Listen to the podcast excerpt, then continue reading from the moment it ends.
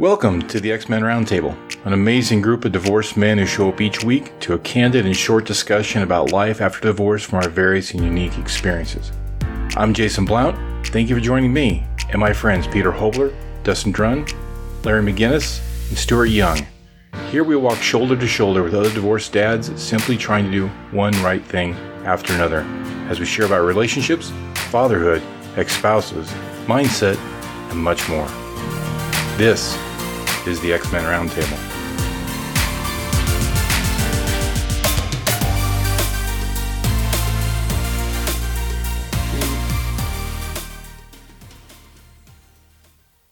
Hi, guys. Welcome back to this uh, Ex Men Roundtable. Uh, we have today myself, Stuart Young, uh, Peter Hobler, and Larry McInnes. And we're going to be talking about emotions. Give us a wave, Larry. He's, there we go. uh, emotions, the negative emotions mainly, um, what they mean, and how we can actually use them to our benefit. Because uh, we try and suppress these kinds of emotions because they're unwanted, right? They don't make us feel good, so we don't want them. But actually, if we just learn to understand what they were trying to tell us, uh, we, we, can actually get a lot of information from them. Um, so I've got a, a few uh, thoughts to uh, to start us off with, if that's okay, um, and then we'll get on to uh, our our rain ta- our rain table. So emotions generally we we kind of look at as good or bad, but they're actually neither.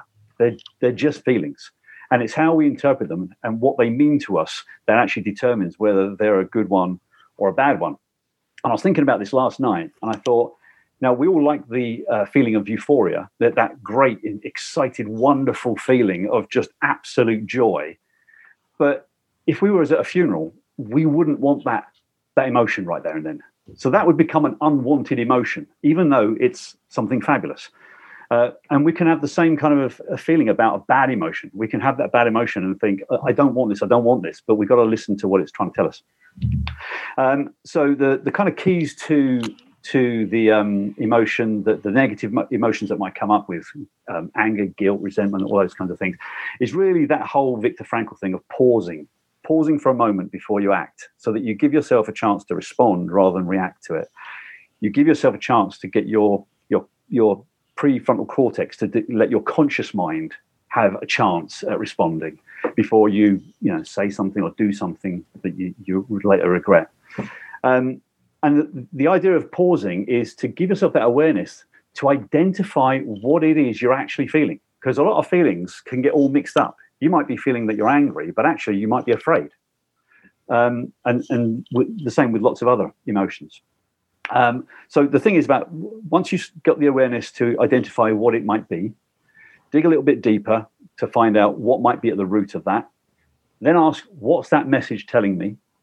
And then from there, we can we can say to ourselves, right, what do I do from here? So, for instance, just an exa- a quick example is we all feel overwhelmed a lot.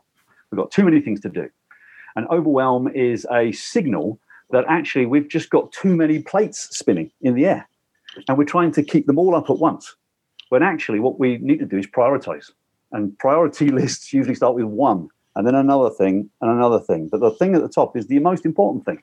I know we've got to do a little bit of plate spinning, but when we've got 15 things we're trying to spin, that's where overwhelm is. We just can't handle it, and then nothing gets done. So the idea to deal with overwhelm is to go, right, I'm feeling that feeling, it's overwhelm. I'm obviously not prioritizing properly. Let me do that. And that's where we can actually use it to our benefit. So I'll pass it over to Larry. What, what would you say about that? Or well, uh, you, you, know, when you were talking about um, uh, thinking uh, of one emotion when it's actually another. One that that crossed my mind uh, is fear. Uh, uh, fear to to jump over to the other side or whatever. But actually, um, I have found that fear and excitement are, are very similar feeling emotions. Um, so I have found, yeah, yeah, take a step back. It's like, is it really fear or is this actually something I'm interested in doing? So, um, so yeah, so there's that take on, on that one. And uh, while I'm working on my next thought, I'll I'll pass one this one over to uh, Peter. Well, regarding overwhelm, one of my favorite definitions of overwhelm, Stu, is the combination of having so much to do, all the plate spinning, and fear. Fear that you won't get it all done, fear that you're mm. going to fail, whatever, mm. right? So um, when you can step out of the fear and prioritize, as you say, um, you can get out of the, the fear-based overwhelm. But I also think it's important, you know, regarding emotions, the, the main underlying topic is negative emotions for today, right? So I think it's important to sort of get clear on what are some of those emotions. There's a really long list. It's probably endless, right? Because we all have it a little bit different. So in this realm of divorce, where we're sort of focused a lot, um, when I look back at my divorce situation, frustration, anger, regret, resentment, uh, leading to worry, stress, anxiety were just huge, right? But then there's also such a huge sense of loss, which can come in so many forms. Loss of a sense of family, which was once there. To me, that was one of the biggest ones. But a loss of sense of identity, of confidence. Yep. The fear of loss of financial support if the other spouse is bringing in the money or loss of finances um, you know but bitterness rejection i mean it goes on and on and on right so for me and we were actually talking about this before we started our, our roundtable today most of the as i call them the dark emotions i feel an energetic or emotional drain it's like sucking the life out of me right whereas anger on the other hand and maybe resentment which is very similar uh, is a spike in adrenaline. So that that feeling is sort of opposite, but more often than not, there's that drain. And I'll always remember realizing that I had been reacting to my ex so much, and sometimes I instigated by getting angry at something she said or, or done. And I came to a point where I realized in those moments, I did not want to feel sad or remorseful or regretful or anxious or worried that I wouldn't get to see my daughter when I was supposed to, you know, whatever it might have been. Or if I was starting to feel really angry, I almost always had reacted all my life to my anger. Never did any good when I look back on it. Second, I got angry, I lost control of myself, of the interaction, and I never would get what I want, especially from the ex. So, to your point, Stu, they are feelings, but what we choose, decide to do with those feelings is the key, right? To make it more beneficial. So I think it's really important for people to hone in on their their why. What is it you want? If you're going through divorce, like we've we've all been there, what is it you want for your kids? Which for me, you know, my young child was three at the time, and it was a much bigger bigger reason. She gave me a reason that was bigger than me. It was much more important than me. And that's what guided me to figure out the how, how to remain calm, how to not react, how to get out of sadness, remorse, regret, whatever it was. And I'll hand it, hand it back to one of you guys. Yeah, Larry, carry on. Oh, yeah. Uh, so, you know, we're, we're talking about the the pro- the problem of uh, negative emotion, uh, and I think we'd be remiss without talking about the solution. Um, and again, you know, going back to our little discussion before we came live here, uh, uh, gratitude seems to be the antidote. Um, as our pal Tony Robbins says, uh, uh, gratitude and negativity can't can't exist side by side. Uh, and so, yeah, have have a, a, a grateful uh, mindset. But how do you do that? You know, what are the nuts and bolts behind that? Uh, pretend, you know, find something to find something you like, or you're happy that you're you're healthy, and be grateful for that. It's, it's silly as that is, but I think there's a strong psychological uh, uh, uh, component uh, to that. Um, and just pra- you know, pretend and practice until it becomes a real thing, uh, a real and authentic mm. thing. That's actually, I think, what you've hit upon there is actually something you've reminded me about um, I can't remember what the word is, the term is now, but it's basically getting ahead to a, an event that might happen. So you might fall mm. out with your missus as your ex, rather, in British term, um, when you're picking up your child or dropping your child off, and you can you can imagine that's going to happen, right? Because it's probably already happened. And then while you're in that imagination, think about being angry at something, and then decide how you're going to deal with it ahead of time. Yeah here you are sitting imagining it. You've got the wherewithal, you've got the consciousness to actually go, right, what I'll do is I'll I won't say that. And what I'll do is I'll take a step back or whatever it is that you decide, so that when it actually happens, you've already got a plan of how to deal with it. It doesn't catch you by surprise. Um, and yeah, so I think you you actually hinting upon that with your with your just pretending bit. Mm-hmm. Yeah, and, I think that's powerful. Yeah.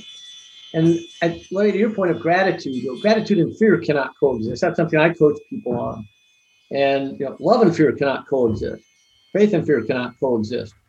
So, getting clear on your why, for me, my child, my then three-year-old child, my daughter, that gave me the reason why, in the moment, if I started feeling drained because once again, you know, the ex is refusing to talk about schedules or whatever it was. Um, well, first I get angry, then I get sad and feel completely drained. And I realize in that moment, you know what? I do not want to feel this way because it's not going to help me create what I want to create for my daughter, which was an environment of divorce where she could thrive. And when I get angry at the ex, get get down and depressed, worried, anxious, I was not in a good spot to be able to create an environment where she could thrive. So I realized, okay, I do not want to feel this way. How do I want to feel? And then that would allow me to shift into a state of gratitude. And I'd start with something small. Might have been, I am grateful to be here today. I'm grateful for the beautiful day, for the trees, the wind, the breeze, the sunshine. If it's raining, the rain. I'm grateful for my daughter. You know, whatever it was. And that really made such a difference for me because then I could shift to the bigger things to be grateful for, which eventually led me to realize I could also be grateful for the negative interactions with the ex because I knew I was going to learn a tremendous lesson. Hmm. And I shared with you guys a little while ago the two biggest things I am most grateful for from having gone through my divorce or number one, my daughter. Number two, everything I learned the hard way. Because if it hadn't been for those challenges leading to the ultimate lessons, a lot of which came from hindsight, reflection, and shifting my perspective, those are the things that have led me to who I am today. Mm. So I'm very grateful for those things. Yeah. I think uh, we, we were saying before about how guys might if they're in the midst of the turmoil of, of the whole divorce situation, they might be struggling to, they, they can understand the whole gratitude thing, but grasping it and ha- having the actual feeling might be incredibly difficult in this stage. And uh, uh, and it's like you don't have to try and force yourself to be grat- to be grateful. We're all sitting here, and we can reflect with gratitude on those moments that we had. I mean, like properly grateful, not just like resentingly grateful. I'm glad she's not here anymore, mm. which isn't really gratitude, right? right. I'm right. literally grateful to my ex. I will literally hug my ex and say thanks because I'm properly grateful. She's had a much better life because we've been apart. She got remarried and everything, and I've had a much better life. Why wouldn't we be grateful? But when you're in the midst of it, it's very difficult. One of the, uh, the bits of psychology I've just been uh, reminded about by you guys talking there was about um, distancing yourself from the emotion by just naming it, by just saying, "I am." Uh, instead of saying, um, "I'm I'm angry," you can say, "I'm feeling angry." Uh, that's just taking you yeah, one step away from it because now it's not you. You're an, you're an observer of it. It's still, of course, it is still you, but, but you're mm-hmm. observing it. And when you say, "I am feeling angry," already in that very moment, you've just become aware. And that's that very first step that we talked about before. When once you become aware of it, you've given yourself that moment to pause. You can start to identify what it is. Mm. And another one is actually the, the base thing we've spoken about in other roundtables is there's only really two emotions, and that is love and fear. All, all, all of the myriad differences really kind of mold down to those. Mm-hmm. So if you're struggling to identify what you're feeling because there's so much going on, ask yourself, what is it that I'm afraid of right now? And I'm not talking about you're in a bar room and you're going to be afraid of somebody uh, or something like that. It's not that kind of fear. It's like, am I afraid that I'm going to lose my my access to my child? Am I afraid I'm going to lose the home that I need to, so that my child's got somewhere to come? Am I afraid I'm going to u- lose my job? What am I afraid of in this moment? And that might help you identify what that feeling is. I think that's great. And uh, we did start getting close to, to wrapping up here. Um, mm. But a topic we might want to consider too, maybe for next time, is really get into the how to use these emotions for your benefit. Mm. Whether it's how to shift into gratitude, what, whatever else, there might be some other options. Mm-hmm. Um, Absolutely. But uh, no, I, I think this is really important for people to understand. There are there are absolutely things you can do to sort of reshift the negative emotions. Look at them from a little bit of a distance. I am feeling angry. I think that was great. So I'll turn it back over to you, Stu, to wrap up. Yeah, that's it. I mean, we we could again we could just sit here talking for hours about this kind of stuff, right? Um, we've we've barely scratched the surface of it, but hopefully, if there is anyone listening and watching this, hopefully there's a little hint there of how to deal with it. And um, an important thing is to feel those feelings, not react to them, but feel them because they all they're, they're all necessary. They're all telling us something. So don't try and suppress them or push them away, even when they're unwanted. Just feel them. Yeah. And then I'm just going to quickly add let's take anger for an example. That was one of my biggest challenges, not just for me, but dealing with the anger from the ex. Um, there's different ways of communicating whatever your emotion is. Mm. So, anger, you can react to your anger, which is probably never going to get what you want, or you can simply say, you know what? I am so angry right now. I need to take a break. Let's revisit this tomorrow when I've calmed down. Mm. Angry and mindful at the same time. Yes, and it yeah. yeah. yeah. So. There we go. So I think that is uh, wrapped up perfectly, and uh, we'll catch you uh, on the next one. So see you, Peter. See you, Larry, and from me, Stuart. It's Stu. See you next time. See you, Larry. Thanks, Stu, for leading us. Bye. No worries.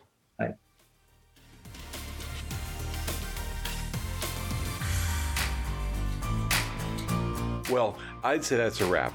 We hope that our time together has inspired you, lifted you up, and given you hope. We all know how difficult divorce is, and so we believe it's important to share these things and let you know that you're not alone. As a man, as a father, as a human being, it matters how you show up in this world. So hang in there. Now, if you like what you got out of this episode, please be sure and hit the subscribe button below and leave us a comment or review. Oh, and please be sure to recommend it to a friend as well. Now, for more information about this episode and about us Ex Men, simply check out the episode description. If there's a topic you'd like us to cover or just want to drop us a comment or a question, you can reach us at the Ex Men Roundtable at gmail.com. We'd love to hear from you and we'll support you in any way that we can. Now, until next week, friends, this has been the Ex Men Roundtable.